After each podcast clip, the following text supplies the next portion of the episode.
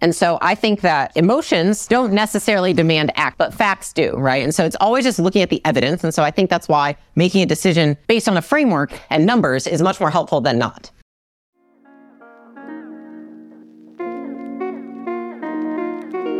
How do you create an unshakable business? I crossed $100 million in net worth by the age of 28. Now I'm growing acquisition.com into a billion dollar portfolio. In this podcast, I share the lessons I've learned in scaling big businesses and helping our portfolio companies do the same. Buckle up and let's build. So, today, what I want to share with you is the decision making framework that I used um, that has paid me between 20 and 30 million dollars every year for the last four years. And so, what that looks like is figuring out if you need to grit it out or quit it. And so, let me take you back to when I made this decision, um, which was definitely the best decision I made my entire life um, has continued to pay dividends, and that was in 2016. And so, bringing you back to that time, I had finally achieved a level of success that many would deem to be where they would stay, right? It's not something that you really try to get past. And what that was and what it looked like for me was being really successful at what I did in fitness, right? And so, what I had done is I'd moved out to California from the small town in Michigan that I had lived in. And I started my own, uh, essentially, career in fitness, right? So I built up in person clients, online clients, I started doing bikini competitions. I did really well. And I had everything that I thought I really wanted, right? Um, I think that I set out and the vision for myself I had created was to be really successful in business, really successful in fitness, and have a great life, right? I thought that that's what was going to make me happy. And here's the thing is that I actually hated it. And the reason I hated it was for a couple of reasons. The first one was that I realized after really taking time and like sitting with myself is that it didn't align with my values right? And so I remember being in a gym in California and thinking to myself, like, this entire career is just image based, right? And I had set off wanting to help people lose weight, but what I realized is that just becomes a lot about vanity, right? It's not really about health, it turns into more vanity related. And though I think that's great and I like looking good, it wasn't something that I wanted to do all day, every day with all of my time. And competing kind of went with that. I felt that there are many other ways that are more productive to inspire people. And so it just didn't jive with me anymore.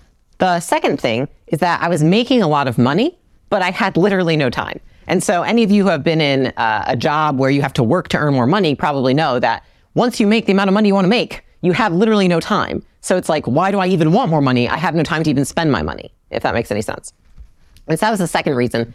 And then the third reason was that I couldn't even focus on the thing that I was truly passionate about. And so, I believe that most humans want to help people inherently, right? And that uh, there's some way, shape, or form that work is an expression of that. And what I realized was that those things were what I were innate, I was innately good at, right? Like I was already gifted in helping people. And what I wasn't gifted in um, was the business side of things, right? And so inherently, all of my attention went to the things I wasn't good at because I was a one man show. And so all my attention was then focused on the business side of my fitness business and not the part that I really enjoyed, which was helping people and transforming their lives. And so for those three reasons, I ended up uh, realizing one day I was sitting in the parking lot and I was supposed to go in and train some sessions. And I started crying just out of stress and exhaustion. And then I realized that I'd been crying every day for like the last two months. I would sit in the parking lot, I would cry before work, before I went in. And I thought to myself that day, I was like, gosh, like I can't keep doing this. You know, something has to change. I know I need to do something differently. And so there were a few things going on in my mind of what I could do. But I had happened to have just met this man on Bumble in my 30 minute lunches that I would just swipe the entire time, who suggested to me that we go into business together. His name was Alex, and he suggested that we start a company called Gym. And I remember one day I came to his apartment, it was probably in the second week we were dating, and he had already started the LLC and it was sitting on his counter. And I realized in that moment, I was like, man, I really want to do that. Like, I, I feel like I'm not getting where I want to be with where I am right now but I am really scared to take the next step. And so what I want to explain to you is how I made that decision and how I broke it down in my mind. Okay. And so I figured like I need to go get some space. And so I went with one of my friends who is considered a more successful trainer. And he actually was starting his own franchise at the time.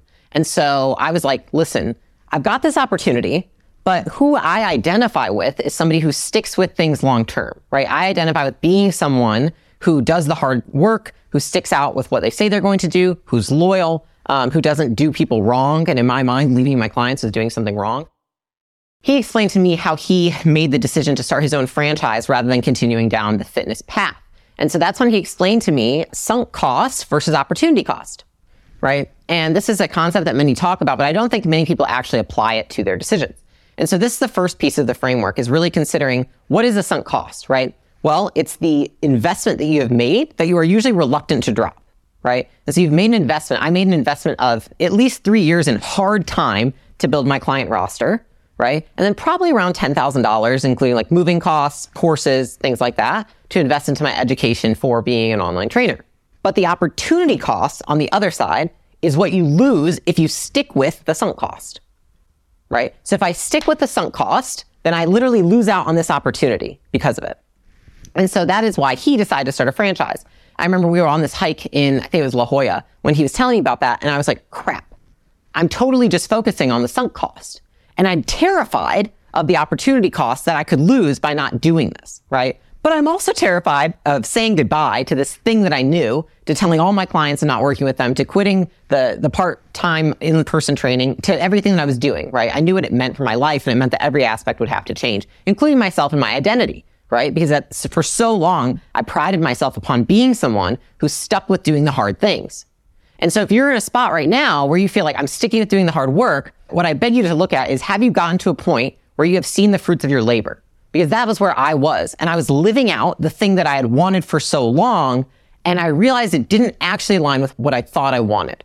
And I think a lot of people get there and then out of stubbornness and fear, they stay there, even though it's not aligned with our values. And the reason you'll know it's not aligned with your values is that you feel like crap most days, right? You're not energized. You're not excited for work. You're not excited to do what you're going to do.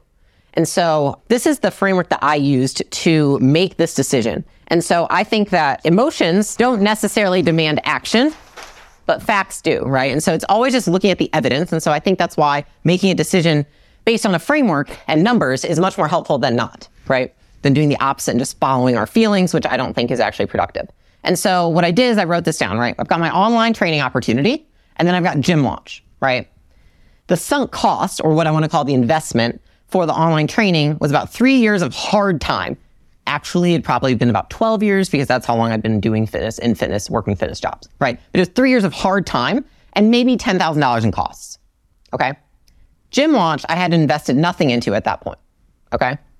Opportunity cost or potential of each opportunity, right? Online training, you guys can think whatever you think about making six or seven figures a year with an online trainer. Most people make probably 200K a year uh, if you take out all the costs of marketing, sales, hiring people, etc. Right. So it's just a really high paying job. So on average, maybe I could have made $200,000 a year there. That was what I thought was probable. Gym launch, uh, Alex mapped out the numbers and it was like, okay, we can probably make $3 million a year in our first year. Right. So right there, there's a huge discrepancy. Now, if you'll notice, I also put the 200K into the investment or sunk cost of gym launch, meaning that I essentially lose this opportunity if I take this one. So immediately then I say, okay, online training, $10,000, 200K potential. That means that total net is 190K versus gym launch is zero down, but there is the opportunity cost of the 200K I'm not going to make in the online training.